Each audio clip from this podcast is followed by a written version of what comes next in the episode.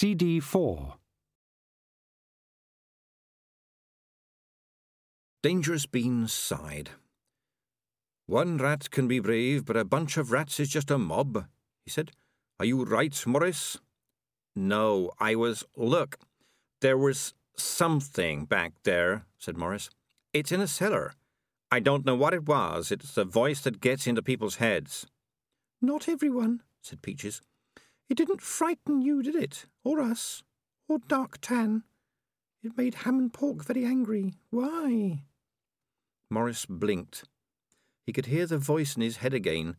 It was very faint, and it certainly wasn't his own thoughts, and it said, I will find a way in, cat.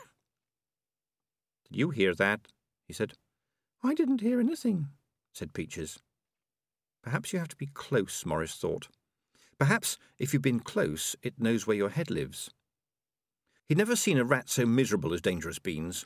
The little rat was huddled by the candle, staring unseeing at Mr. Bunnsy has an adventure. I hoped it would be better than this, said Dangerous Beans. But it turns out we're just rats. As soon as there's trouble, we're just rats. It was very unusual for Maurice to feel sympathetic to anyone who wasn't Maurice. In a cat, that is a major character flaw. I must be ill, he thought.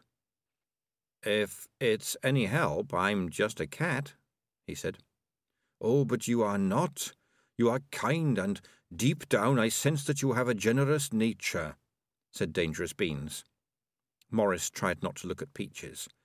Oh, boy, he thought. At least you ask people before you eat them, said Peaches. You'd better tell them, said Maurice's thoughts.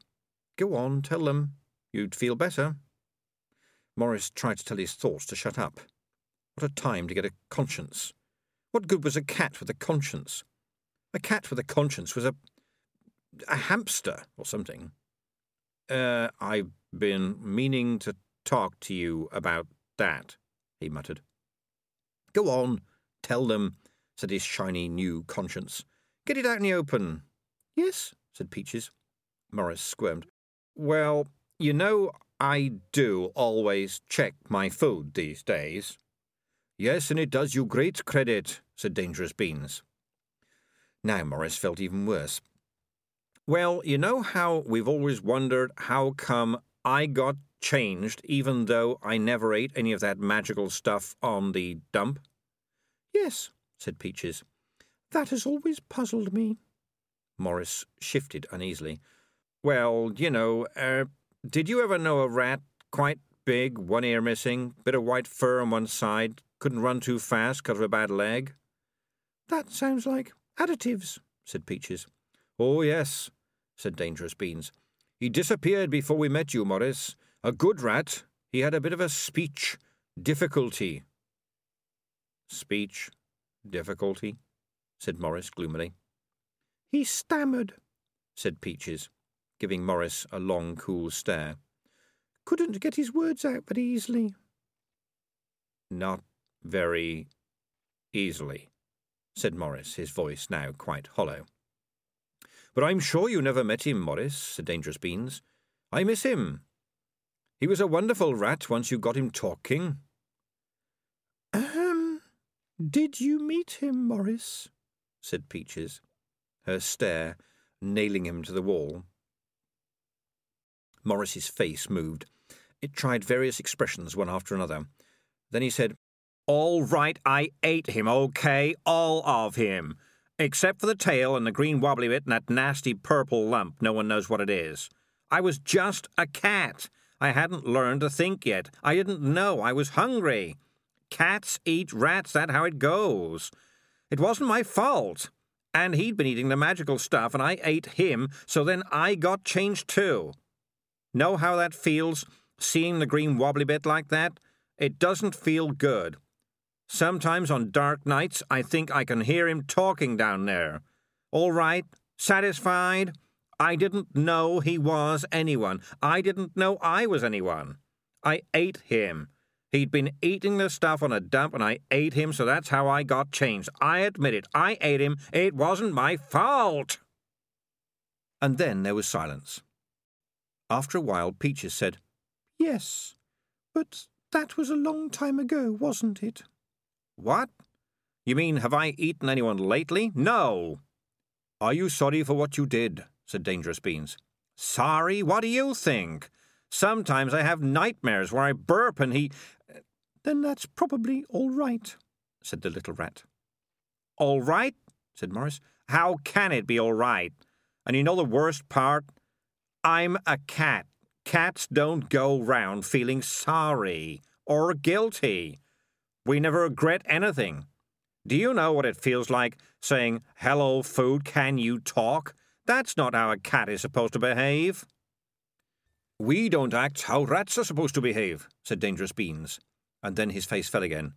Up until now, he sighed. Everyone was frightened, said Peaches. Fear spreads. I hoped we could be more than rats, said Dangerous Beans. I thought we could be more than things that squeak and whittle, whatever Ham and Pork says. And now, where is everyone? Shall I read to you from Mr. Bunnsy? said Peaches, her voice full of concern. You know that always cheers you up when you're in one of your dark times. There was a nod from Dangerous Beans. Peaches pulled the huge book towards her and began to read. One day, Mr. Bunnsy and his friend Ratty Rupert the Rat went to see Old Man Donkey, who lived by the river. Read a bit when they talk to the humans, said Dangerous Beans. Peaches obediently turned a page. Hello, Ratty Rupert, said Farmer Fred. What a lovely day it is, to be sure. This is mad, thought Maurice, as he listened to a story about wild woods and fresh bubbling streams being read to one rat by another rat while they sat beside a drain along which ran something which certainly wasn't fresh. Anything but fresh. To be fair, though, it was bubbling a bit, or at least glooping. Everything's going down the drain, and they have this little picture in their heads about how nice things could be. Look at those little pink sad eyes, said Maurice's own thoughts in Maurice's own head. Look at those little wobbly, wrinkly noses. If you ran out on them and left them here, how could you look those little wobbly noses in the face again? I wouldn't have to, said Maurice out loud. That's the point. What? said Peaches, looking up from the book. Uh, oh, uh, nothing. Maurice paused. There was nothing for it. It went against everything a cat stood for. This is what thinking does for you, he thought. It gets you into trouble. Even when you know other people can think for themselves, you start thinking for them too. Of course, humans were useful. They could open doors and provide fish. He groaned. We'd better see what's happened to the kid, he said. It was completely black in this cellar. All there was, apart from the occasional drip of water, were voices. So, said the voice of Malicia, let's go over it again, shall we? You don't have a knife of any kind. That's right, said Keith. Or some handy matches that could burn through the rope. No. And no sharp edge near you that you could rub the rope on? No. And you can't pull your legs through your arms so that you can get your hands in front of you? No. And you don't have any secret powers? No. Are you sure?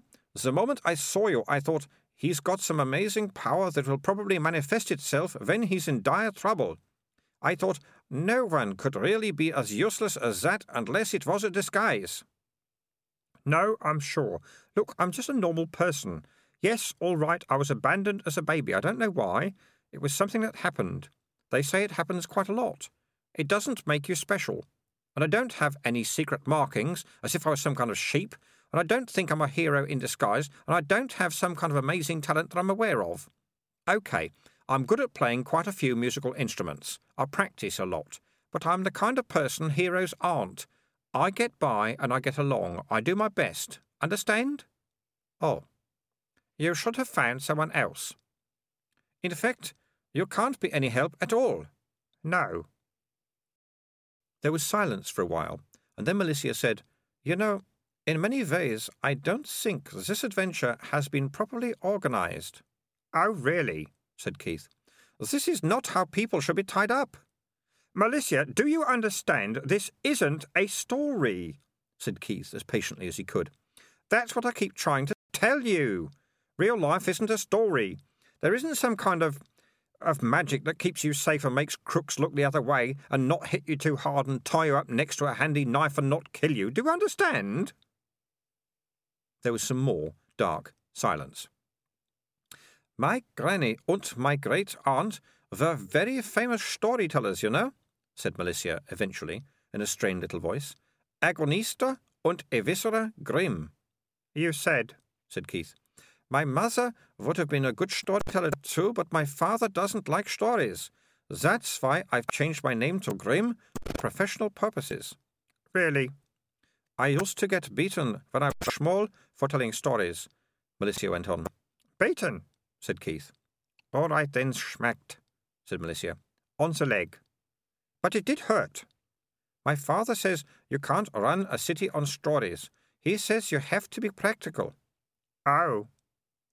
Aren't you interested in anything except music? He broke your pipe. I expect I'll buy another one.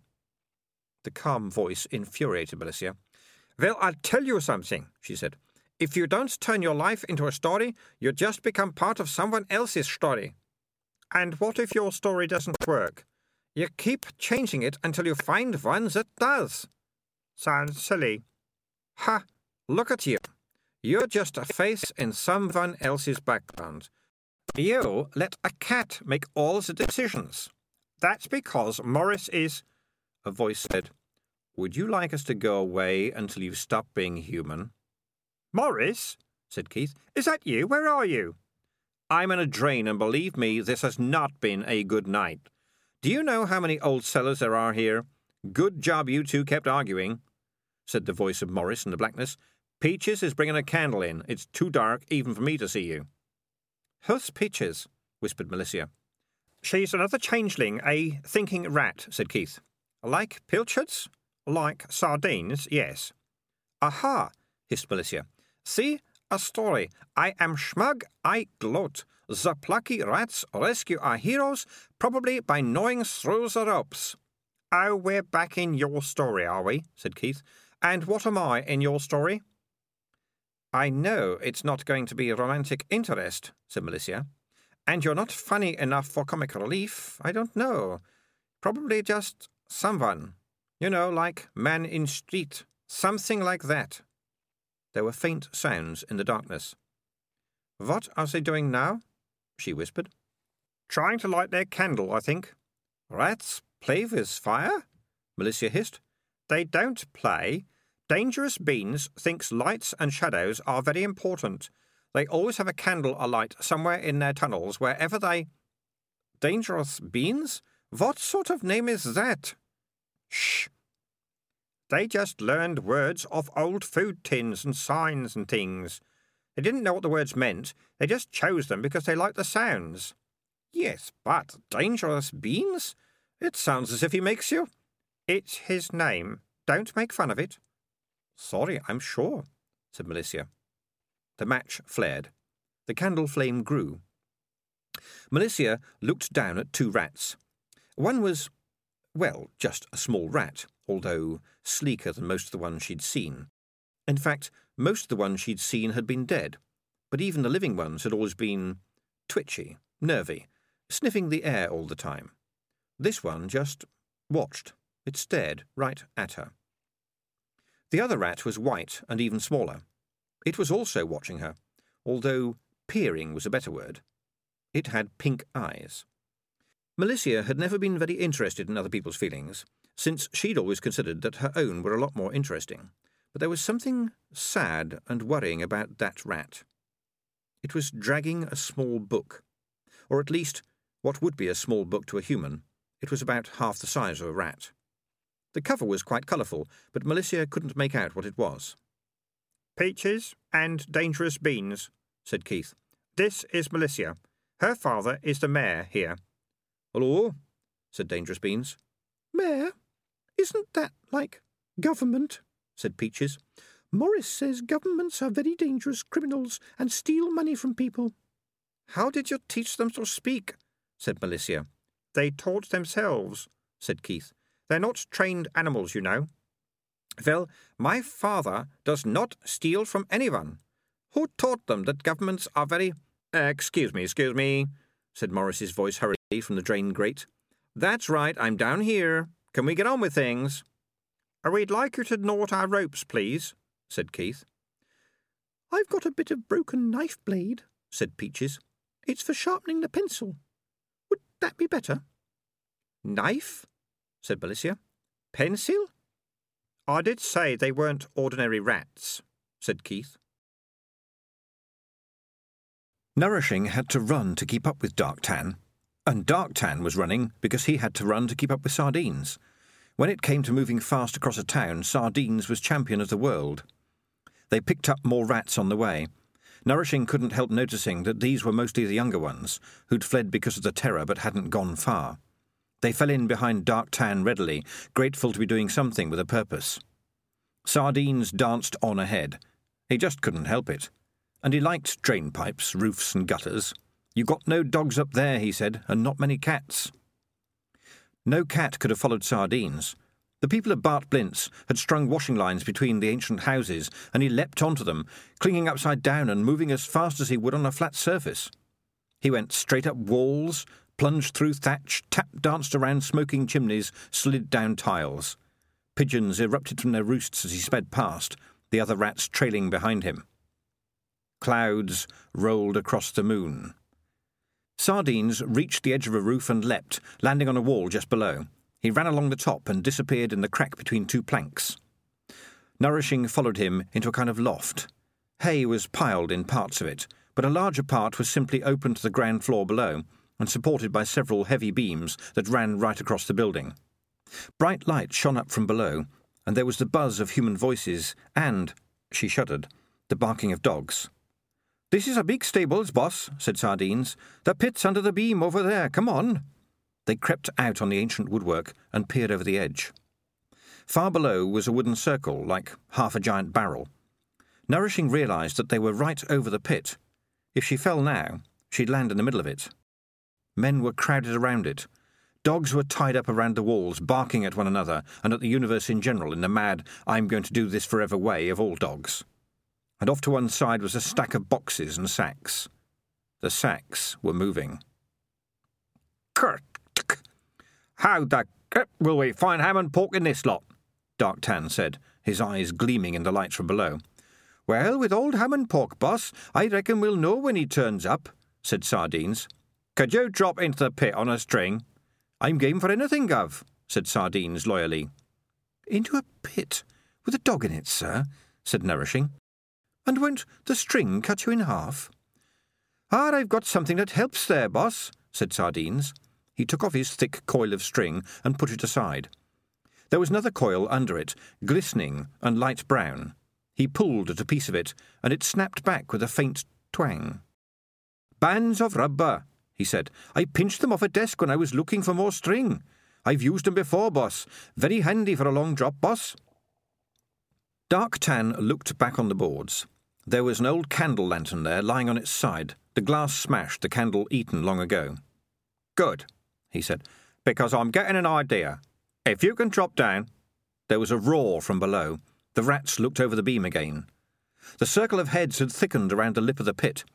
A man was talking in a loud voice. Occasionally there was a cheer. The black top hats of the rat catchers moved through the crowd. Seen from above, they were sinister black blobs among the grey and brown caps. One of the rat catchers emptied a sack into the pit, and the watchers saw the dark shapes of rats scurrying in a panic as they tried to find in that circle a corner to hide in.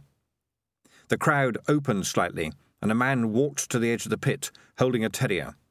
There was some more shouting, a ripple of laughter, and the dog was dropped in with the rats. The changelings stared down at the circle of death and the cheering humans. After a minute or two, Nourishing tore her gaze away. When she looked around, she caught the expression on Dark Tan's face. Maybe it wasn't just the lamplight made his eyes look full of fire. She saw him look along the stable to the big doors at the far end. They had been barred shut. Then his head turned to the hay and straw piled up in the loft, and in the cribs and the mangers below. Dark Tan pulled a length of wood out of one of his belts. Nourishing smelled the sulphur in the red blob on the end. It was a match. Darktan turned and saw her looking at him. He nodded towards the piles of hay in the loft. My plan might not work, he said. If it doesn't, you'll be in charge of the other plan. Me? said Nourishing. You. Because I won't be around, said Dark Tan. He held out the match. You know what to do, he said, nodding to the nearest rack of hay. Nourishing swallowed. Yes. Yes, I think so. Uh, when? When the time comes. You'll know when, said Dark Tan, and looked back down at the massacre. One way or the other, I want them to remember tonight, he said quietly. They'll remember what they did, and they'll remember what we did, for as long as they live. Ham and Pork lay in his sack. He could smell the other rats nearby, and the dogs, and the blood, especially the blood. He could hear his own thoughts, but they were like a little chirp of insects against the thunderstorm of his senses. Bits of memory danced in front of his eyes. Cages, panic, the white rat, ham and pork. That was his own name. Odd. Never had names, just used to smell other rats. Darkness. Darkness inside, behind the eyes. That bit was ham and pork. Everything outside was everything else. Ham and pork. Me. Leader. The red hot rage still boiled inside him, but now it had a kind of shape, like the shape a canyon gives to a river in flood, narrowing it, forcing it to flow faster, giving it direction. Now he could hear voices. Just slip him in, no one will notice. OK, I'll shake it up a bit first to get him angry. The sack was jerked around. It didn't make ham and pork any more angry than he was already. There wasn't any room for more anger. The sack swung as it was carried, the roar of humans grew louder, the smells grew stronger. There was a moment of silence. The sack was upturned, and ham and pork slid out into a roar of noise and a pile of struggling rats. He snapped and clawed his way to the top as the rats scattered, and saw a growling dog being lowered into the pit. It snatched up a rat, shook it vigorously, and sent the limp body flying. The rats stampeded. Idiots! screamed Ham and Pork. Work together! You could strip this flea bag to the bone. The crowd stopped shouting. The dog stopped and stared down its nose at ham and pork. It was trying to think. The rat had spoken. Only humans spoke. And it didn't smell right. Rats usually stank of panic. This one didn't. The silence rang like a bell. Then Jacko grabbed the rat, shook him, not too hard, and tossed him down. He decided to do a sort of test. Rats shouldn't be able to talk like humans, but this rat looked like a rat, and killing rats was okay. But talked like a human, and biting humans got you a serious thrashing. It had to find out for sure. If it got a wallop, this rat was a human. Ham and Pork rolled and managed to get upright, but there was a deep tooth wound in his side. The other rats were still in a boiling huddle as far away from the dog as possible, every rat trying to be the one on the bottom. Ham and Pork spat blood. All right, then, he snarled, advancing on the puzzled dog. Now you'll find out how a real rat dies. Ham and pork? He looked up. String uncoiled behind Sardines as he fell through the smoky air towards the frantic circle. He was right above Ham and Pork, getting bigger and bigger and slower and slower. He came to a stop between the dog and the rat. For a moment, he hung there. He raised his hat politely and said, Good evening. Then he wrapped all four legs round ham and pork. And now the rope of elastic bands, stretched to twanging point, finally sprang back. Too late, too late, Jacko snapped at the empty air. The rats were accelerated upwards, out of the pit, and stopped, bouncing in midair just out of reach. The dog was still looking up when Dark Tan leapt off the other side of the beam. As the crowd stared in astonishment, he plummeted down towards the terrier. Jacko's eyes narrowed. Rats disappearing into the air was one thing, but rats dropping right towards his mouth was something else. It was rat on a plate. It was rat on a stick. Dark Tan looked back as he fell. Up above, Nourishing was doing some frantic knotting and biting. Now Dark Tan was on the other end of Sardine's string. Sardines had explained things very carefully. Dark Tan's weight alone wasn't heavy enough to pull the weight of two other rats back up to the beam. So, when Dark Tan saw Sardines and his struggling passenger had disappeared safely into the gloom of the roof, He let go of the big old candle lamp he'd been holding for the extra weight and bit through the rope. The lamp landed heavily on Jacko, and Dark Tan landed on the lamp, rolling down onto the floor. The crowd was silent. They'd been silent since Ham and Pork had been propelled out of the pit. Around the top of the wall, which, yes, was far too high for a rat to jump, Dark Tan saw faces. They were mostly red. The mouths were mostly open.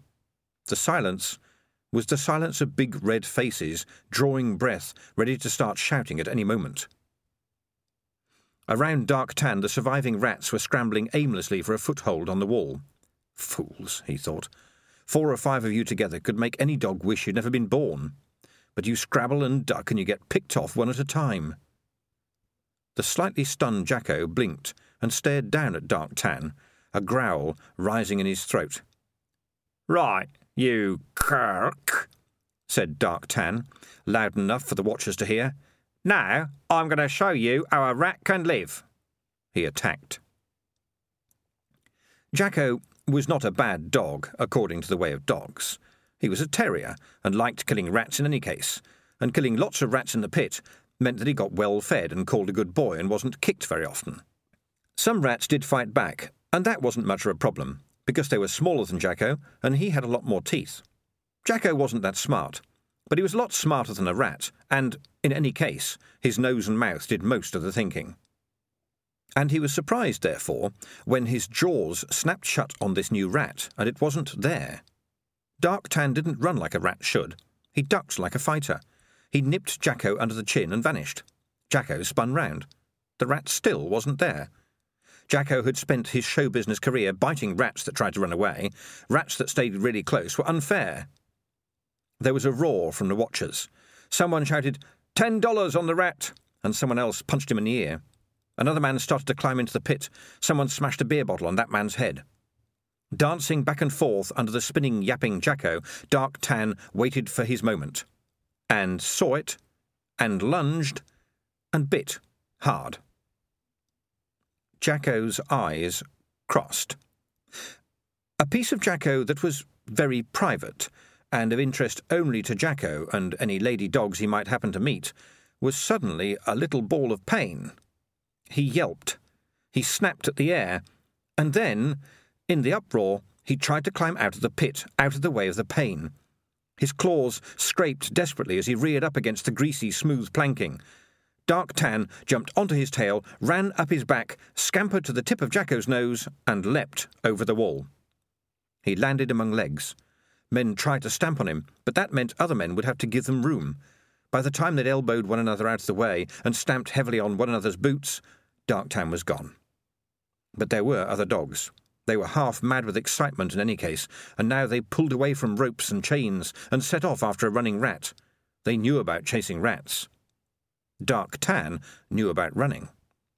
He sped across the floor like a comet, with a tail of snarling, barking dogs, headed for the shadows, spied a hole in the planking, and dived through into the nice, safe darkness.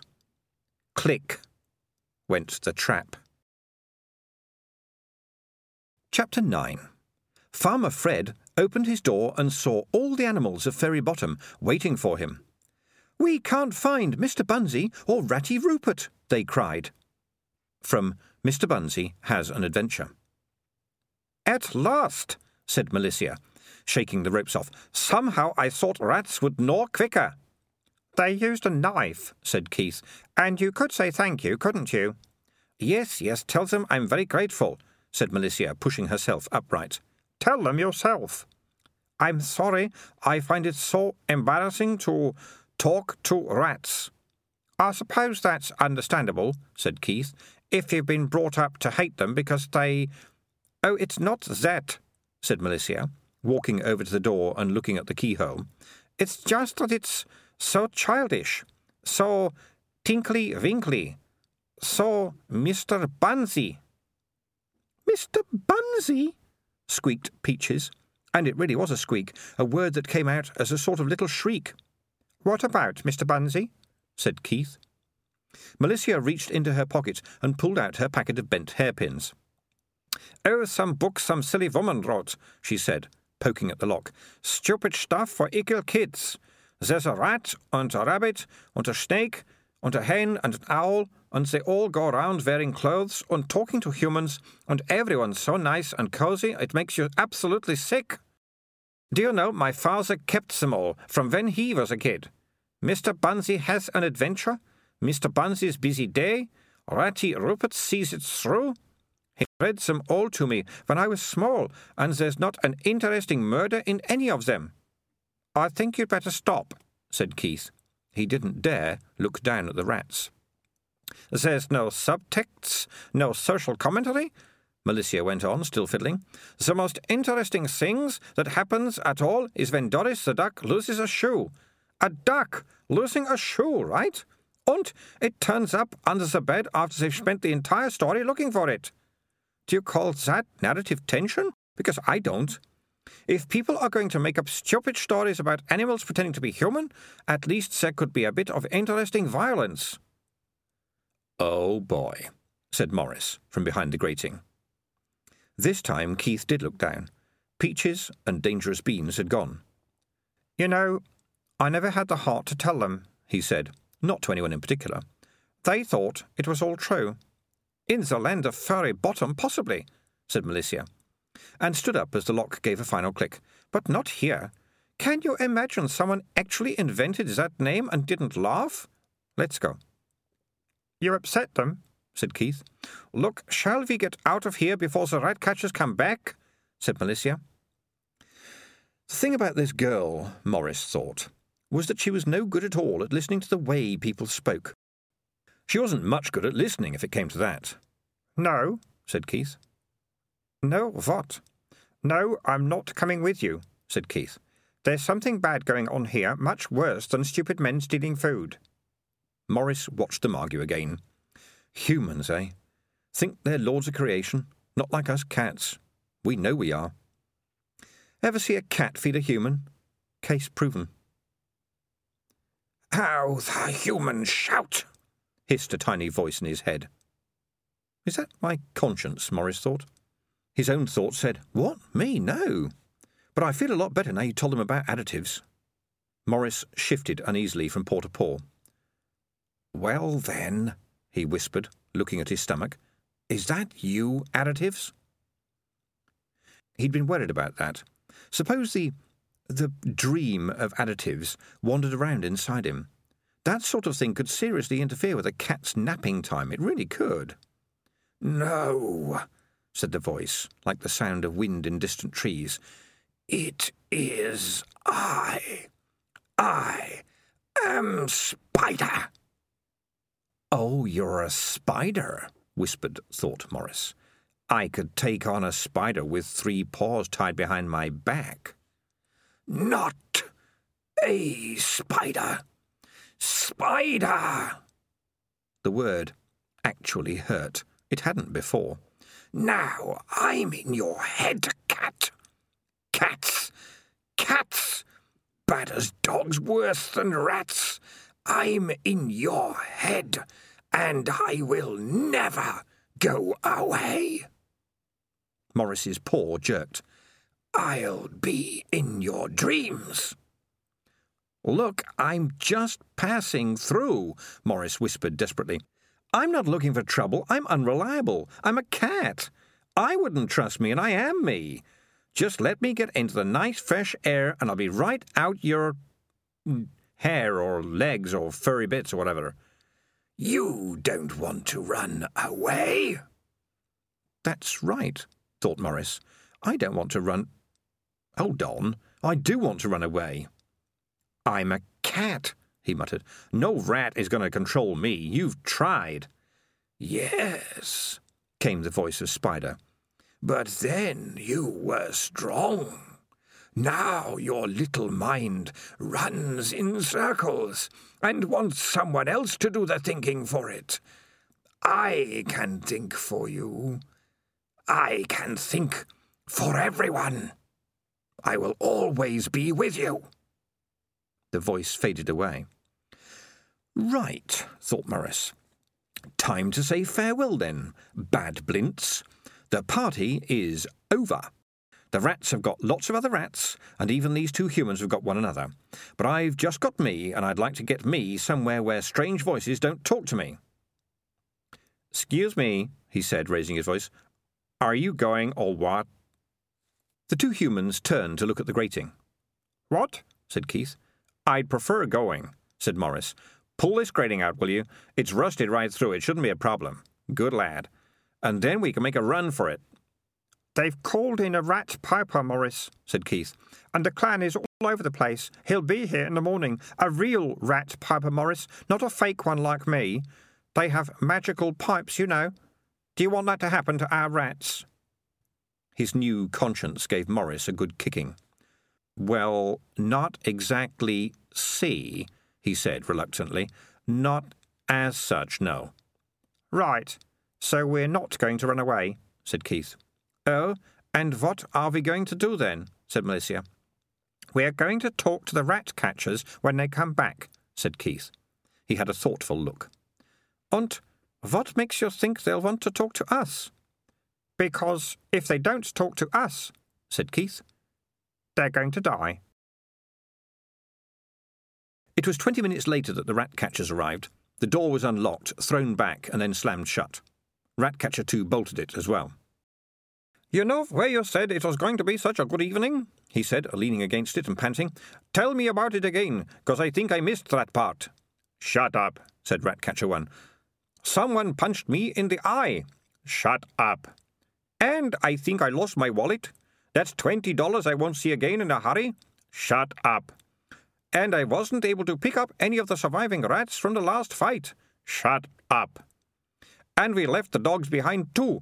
We could have stopped to untie them. Someone'll pinch them. Shut up. Do rats often whiz through the air like that? Or is that the kind of thing you only get to hear about when you are a experienced rat catcher? Did I say shut up? Yes, shut up. All right, we'll leave right now. We'll take the money and nick a boat down at the jetty, okay? We'll leave the stuff we haven't sold and just go. Just like that? Johnny No Hands and his lads are coming up river tomorrow night to pick up the next load, and we'll go, Bill. I can smell things going bad. Just like that? He owes us two hundred dollars. Yes, just like that. Time to move on. The jig is up, the bird has flowed, and the cat is out of the bag. The. Did you say that? Say what? Did you just say, I wish I was? Me? No. The rat catcher looked around the shed. There was no one else there. All right, then, he said. It's been a long night. Look, when things start to go bad, then it's time to go away. Nothing fancy. We just go, right? I don't want to be here when people come looking for us. And I don't want to meet any of them rat pipers. They are sharp men. They pry around, and they cost a lot of money. People are going to ask questions, and the only question I want them to ask is where did the rat catchers go? Understand? It's a good man who knows when to quit.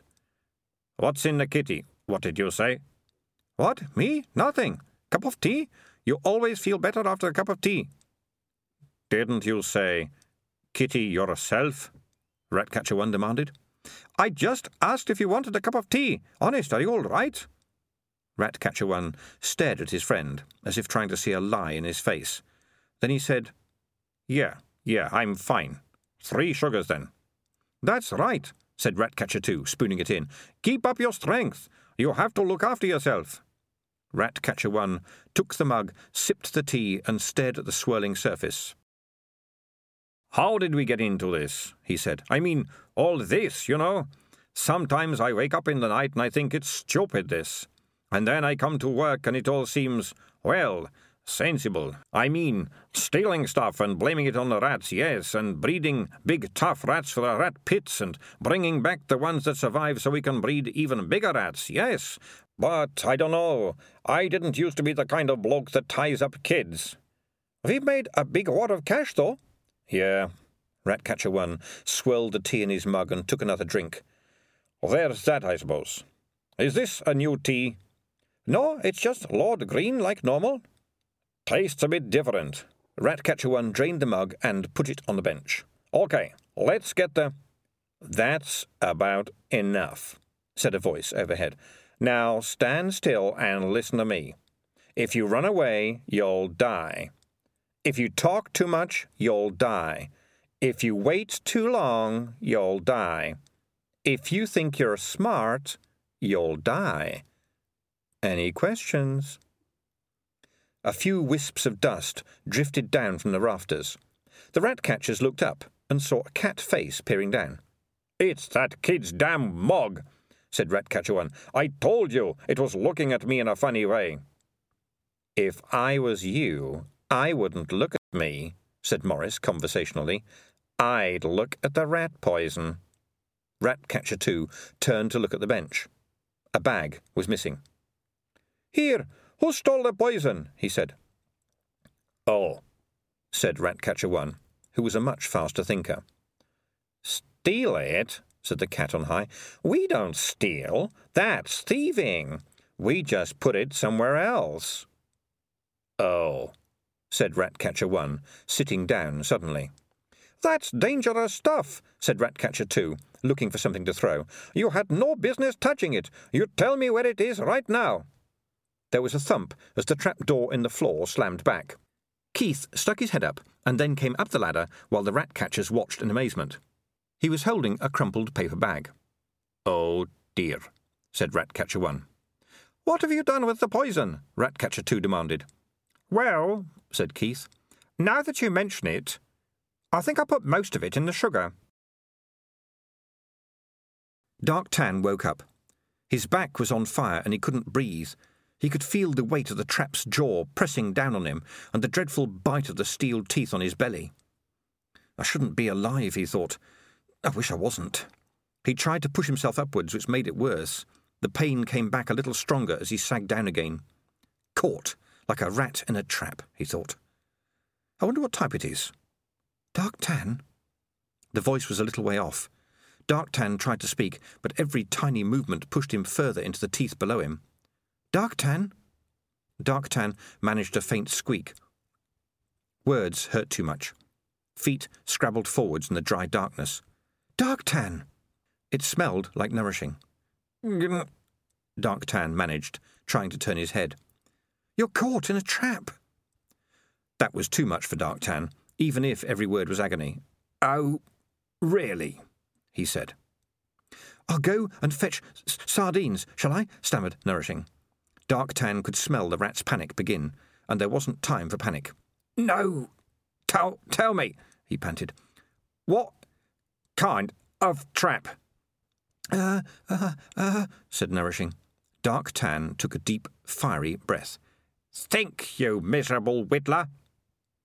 Uh, uh, it's all rusty. Uh, rust everywhere. Looks like, uh, could be, uh, breakback. There was a scratching noise behind Darktan. Yes, I, I gnawed the rust off. It says Nugent Brothers Breakback Mark One, sir. Darktan tried to think as the constant, dreadful pressure squeezed him further. Mark One? Ancient? Something out of the dawn of time. The oldest he'd ever seen was an improved breakback Mark Seven, and all he had to help him was nourishing, a complete drult with four left feet. Can you see how? he began, but there were purple lights in front of his eyes now, a great tunnel of purple lights. He tried again as he felt himself drift off towards the lights. Can you see how the spring. It's all rusted, sir, came the panicking voice. It looks like it's a non return action, like on the Jenkins and Jenkins Big Snapper, sir. But it hasn't got the hook on the end. Uh, what does this bit do, sir? Sir? Sir? Darktan felt the pain go away.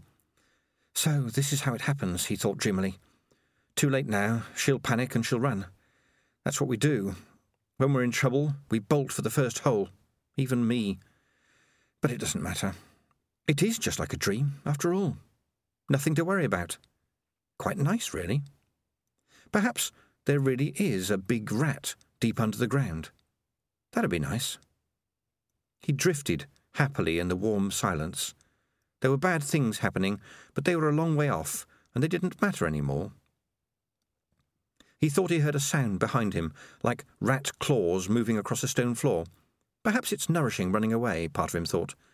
But another part thought, perhaps It is the bone rat. The idea didn't frighten him. Nothing could frighten him here. Anything bad that could happen already had. He felt that if he turned his head, he'd see something, but it was easier just to float in this big, warm space.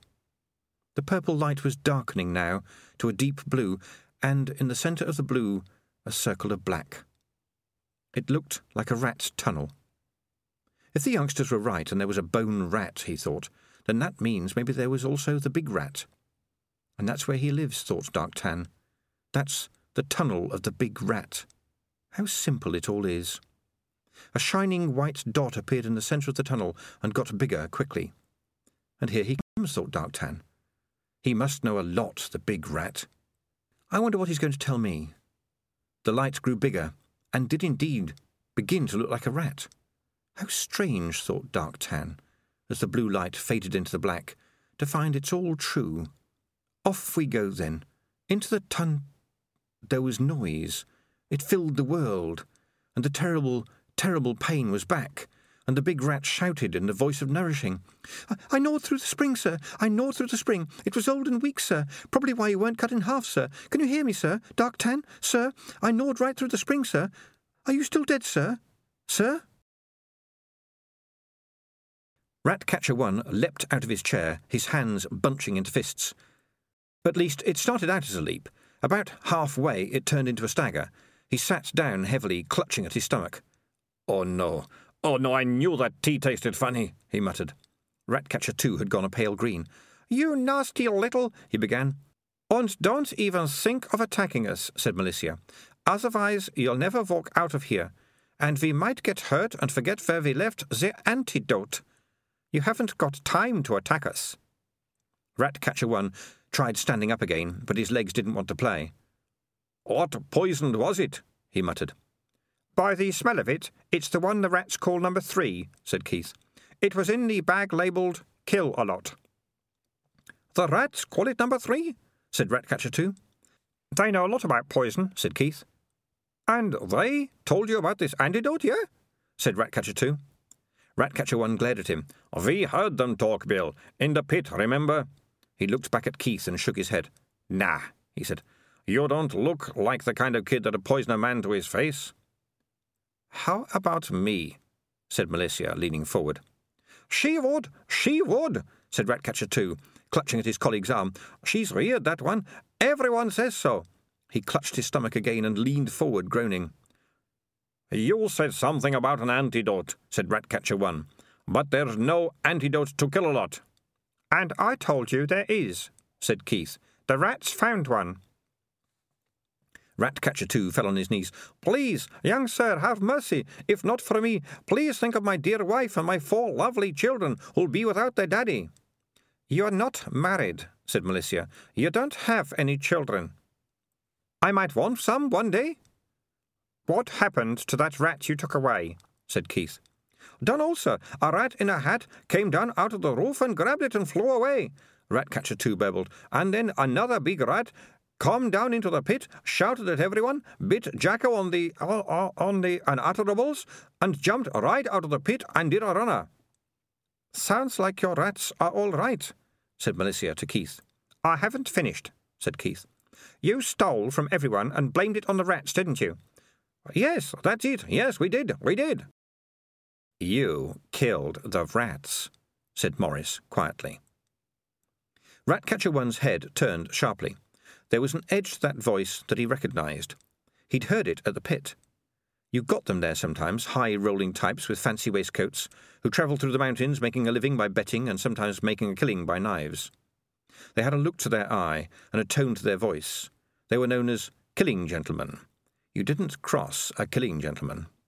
Uh, yes, yes, that's right, we did, babbled Ratcatcher 2. Just go carefully there, Bill, said Ratcatcher 1, still eyeing Keith. Why did you do it? Said Keith. Ratcatcher 2 looked from his boss to Malicia and then to Keith, as if trying to decide who frightened him the most. Well, Ron said the rats ate the stuff anyway, he said. So he said if we got rid of all the rats, and pinched the stuff ourselves, well, it wouldn't exactly be like stealing, would it? More like rearranging stuff. there's a bloke, Ron knows, who comes up in a sailing barge in the middle of the night and pays us. That is a diabolical lie, snapped Ratcatcher 1, and then he looked as if he was going to be sick. But you caught rats alive and crammed them into cages without food, Keith went on. They live on rat, those rats. Why did you do that? Ratcatcher 1 clutched at his stomach. I can feel things happening, he said. That's just your imagination, snapped Keith. It is? Yes. Don't you know anything about the poisons you use? Your stomach won't start to melt for at least twenty minutes. Wow, said Malicia, seriously impressed. And after that, said Keith, if you blow your nose, your brain will. Well, let's just say you'll need a really big handkerchief. This is great, said Malicia, rummaging in her bag. I'm going to take notes. And then, if you. Well, just don't go to the lavatory, that's all. Don't ask why. Just don't. It'll all be over in an hour, except for the oozing. Malicia was scribbling fast. Will they go, Ranny? she said. Very, said Keith. This is inhuman, screeched Ratcatcher 2. No, it's very human, said Keith. It's extremely human. There isn't a beast in the world that'd do it to another living thing, but your poisons do it to rats every day. Now, tell me about the rats in the cages. Sweat was pouring down the deputy rat catcher's face. He looked as if he, too, were caught in a trap. See, rat catchers have always caught rats alive for the rat pits, he moaned. It's a perk. Nothing wrong with it. Always done it. So we had to keep up a supply. So we bred them. Had to. No harm in feeding them dead rats from the rat pits. Everyone knows rats eat rats if you leave out the green wobbly bit. And then. Oh, there's a then, said Keith calmly. Ron said if we bred rats from the rats that survived the pit, you know, the ones that dodged the dogs, well, we'd end up with bigger, better rats, see? That's scientific, that is, said Ratcatcher One. What would be the point of that? said Malicia. Well, miss, we, Ron said, we thought, I thought, we thought that, well, it's not exactly cheating to put really tough rats in among the others, see? Especially if the dog that's going in is a bit borderline. Where's the harm in that? Give us an edge, see, when it comes to betting. I thought, uh, he thought. You seem a bit confused about whose idea it was, said Keith. His, said the rat catchers together. Mine, said a voice in Maurice's head. He almost fell off his perch. What does not kill us makes us strong, said the voice of Spider. The strongest breed. You mean, said Malicia, if they didn't have rat catchers here, they'd have fewer rats? She paused, head on one side. No, that's not right. It doesn't feel right. There's something else, something you haven't told us.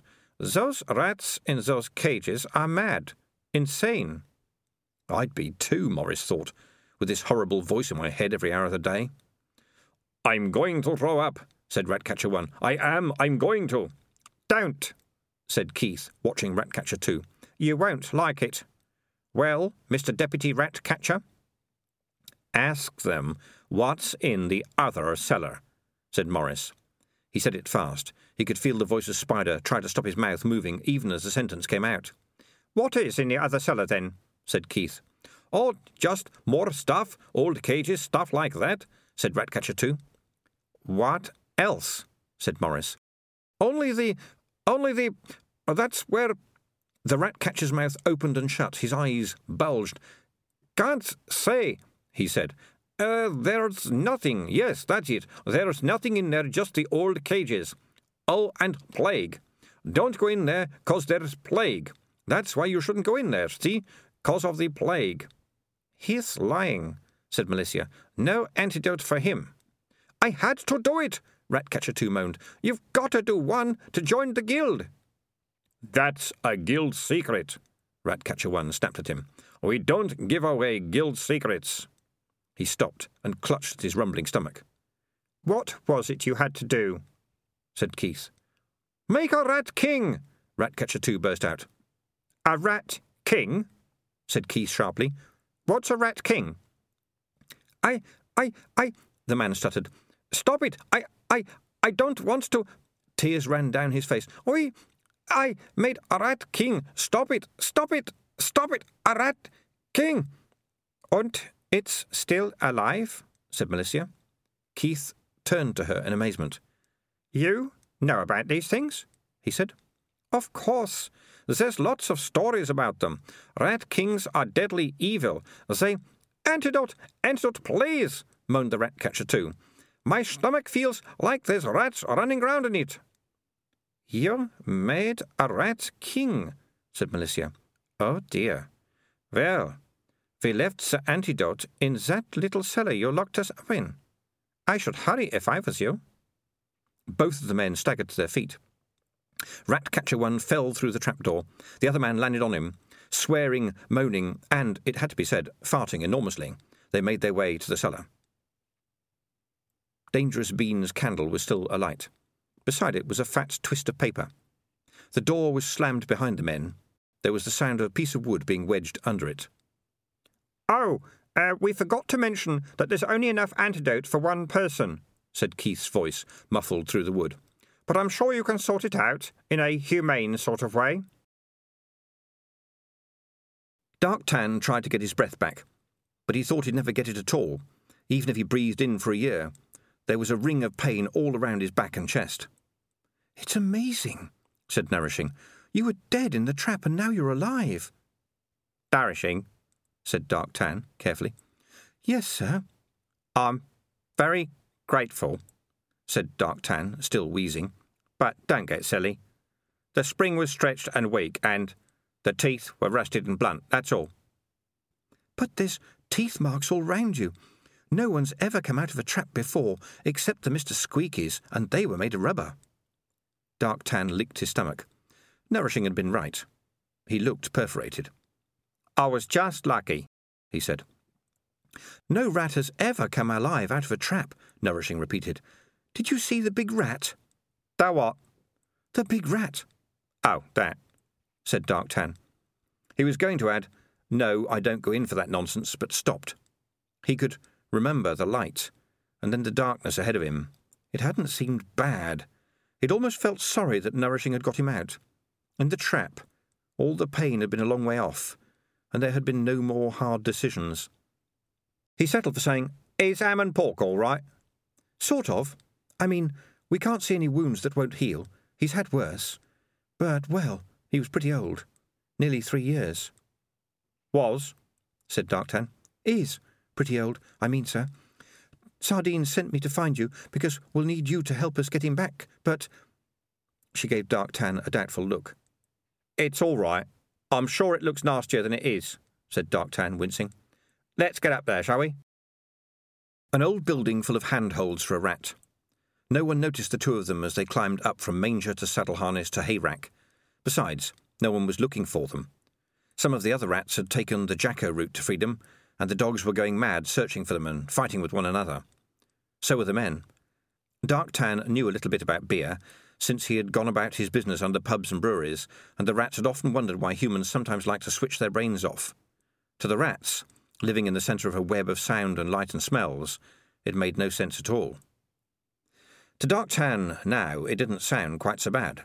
The idea that for a while you could forget things and not have a head buzzing with troublesome thoughts well, that seemed quite attractive. He couldn't remember a lot about life before he'd been changed, but he was certain that it hadn't seemed so complicated. Oh, bad things had happened because life on the tip had been pretty hard. But when they were over, they were over, and tomorrow was a new day. Rats didn't think about tomorrow. There was just a faint sensation that more things would happen. It wasn't thinking, and there was no good and bad and right and wrong. They were new ideas. Ideas, that was their world now. Big questions and big answers about life and how you had to live it and what you were for. New ideas spilled into Dark Tan's weary head. And among the ideas, in the middle of his head, he saw the little figure of Dangerous Beans. Darktan had never talked much to the little white rat, or the little female that scurried around after him and drew pictures of the things he'd been thinking about. Darktan liked people who were practical. But now he thought, he's a trap hunter, just like me. He goes ahead of us and finds the dangerous ideas and thinks about them and traps them in words and makes them safe, and then he shows us the way through. We need him. We need him now. Otherwise, we're all running around like rats in a barrel. Much later on, when Nourishing was old and grey around the muzzle and smelled a bit strange, she dictated the story of the climb and how she heard Dark Tan muttering to himself. The Dark Tan that she'd pulled out of the trap, she said, was a different rat. It was as though his thoughts had slowed down but got bigger. The strangest bit, she said, was when they reached the beam. Dark Tan made sure that Hamnpork was all right, and then picked up the match he'd shown to Nourishing. He struck it on an old bit of iron, said Nourishing, and then he walked out along the beam with it flaring. And down below I could see all the crowd and the hay racks and the straw all over the place, and the people milling around just like, just like rats. And I thought, if you drop that, mister, the place will fill with smoke in a few seconds, and they've locked the doors, and by the time they realise it, they'll be caught like, yeah, like rats in a barrel, and we'll be away along the gutters but he just stood there, looking down, until the match went out. Then he put it down and helped us with Hamnpork, and never said a word about it. I asked him about it later on, after all the stuff with the piper and everything, and he said, Yes, rats in a barrel. And that's all he said about it. What was it you really put in the sugar? said Keith as he led the way back to the secret trap door. Cascara, said Malicia. That's not a poison, is it? No, it's a laxative. What's that? It makes you go. Go where? Not where, stupid. You just go. I don't particularly want to draw you a picture. Oh, you mean go. That's all right. And you just happened to have it on you? Yes, of course. It was in the big medicine bag. You mean you take something like that out just for something like this? Of course. It could easily be necessary. How? said Keith, climbing the ladder. Well, supposing we were kidnapped. Suppose we ended out right down near the sea. Supposing we were captured by pirates. Pirates have a very monotonous diet, which might be why they're so angry all the time. Or supposing we escaped and swam ashore and ended up on an island where there's nothing but coconuts. They have a very binding effect. Yes, but. but. anything can happen. If you think like that, you'd end up taking just about everything in case of anything. That's why it's such a big bag, said Malicia calmly, pulling herself through the trap door and dusting herself off. Keith sighed. How much did you give them? Lots. But they should be all right if they don't take too much of the antidote. What did you give them for the antidote? Cascara. Malicia, you are not a nice person. Really? You wanted to poison them with real poison, and you were getting very imaginative, all that stuff about their stomachs melting. Yes, but rats are my friends. Some of the poisons really do that, and sort of making the antidote more of the poison. It's not a poison, it's a medicine. They'll feel lovely and clean afterwards. All right, all right. But giving it to them as the antidote as well, that's a bit. a bit. clever? Narratively satisfying? said Malicia. I suppose so. Malicia looked around. Where's your cat? I thought he was following us. Sometimes he just wanders off, and he's not my cat. Yes, you're his boy. But a young man with a smart cat can go a long way, you know. How? There was Puss in Boots, obviously, said Malicia. And of course everyone knows about Dick Livingstone and his wonderful cat, don't they? I don't, said Keith. It's a very famous story. Sorry, I haven't been able to read for very long. Really? Well, Dick Livingstone was a penniless boy who became Lord Mayor of Obergurgl because his cat was so good at catching uh, pigeons. The town was overrun with pigeons, yes, and in fact later on he even married a sultan's daughter because his cat cleared all the pigeons out of her father's royal palace. It was rats, really, wasn't it? said Keith glumly. I'm sorry, yes. And it was just a story, said Keith. Never mind stories about mayors. Are they really stories about rat kings? Rats have kings? I've never heard of it. How does it work? Not survey your sink. They've been known about for years. They really do exist, you know, just like on the sign outside. What, the rats with their tails all knotted together? How do... There was a loud and persistent knocking on the door. Some of it sounded as though it was being done with someone's boot. Malicia went over to it and pulled back the bolts. Yes, she said, coldly, as the night air poured in. There was a group of angry men outside. The leader, who looked as though he was the leader only because he happened to be the one in front, took a step back when he saw Malicia's angry stare. Oh, it's you, miss, he said, suddenly embarrassed. Yes, my father's the mayor, you know, said Malicia. Uh, yes, we all know. Why are you all holding sticks? said Malicia. Uh, we want to talk to the rat catchers, said the spokesman. He tried to look past her, and she stood aside. There's no one in here but us, she said. Unless you think there's a trap door to a maze of underground cellars where desperate animals are caged up and vast supplies of stolen food are hoarded? The man gave her another nervous look. You and your stories, miss, he said.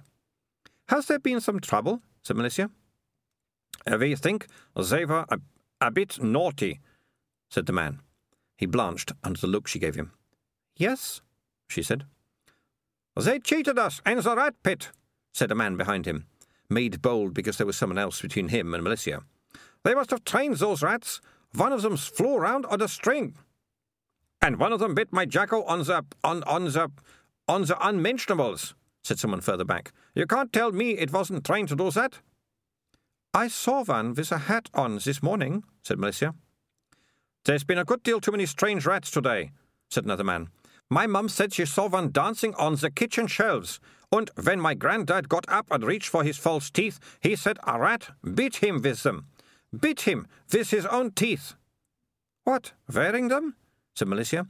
No, it just snapped them round in the air, a lady down our street opened her pantry drawer, and there were rats swimming in the cream bowl. Not just swimming either.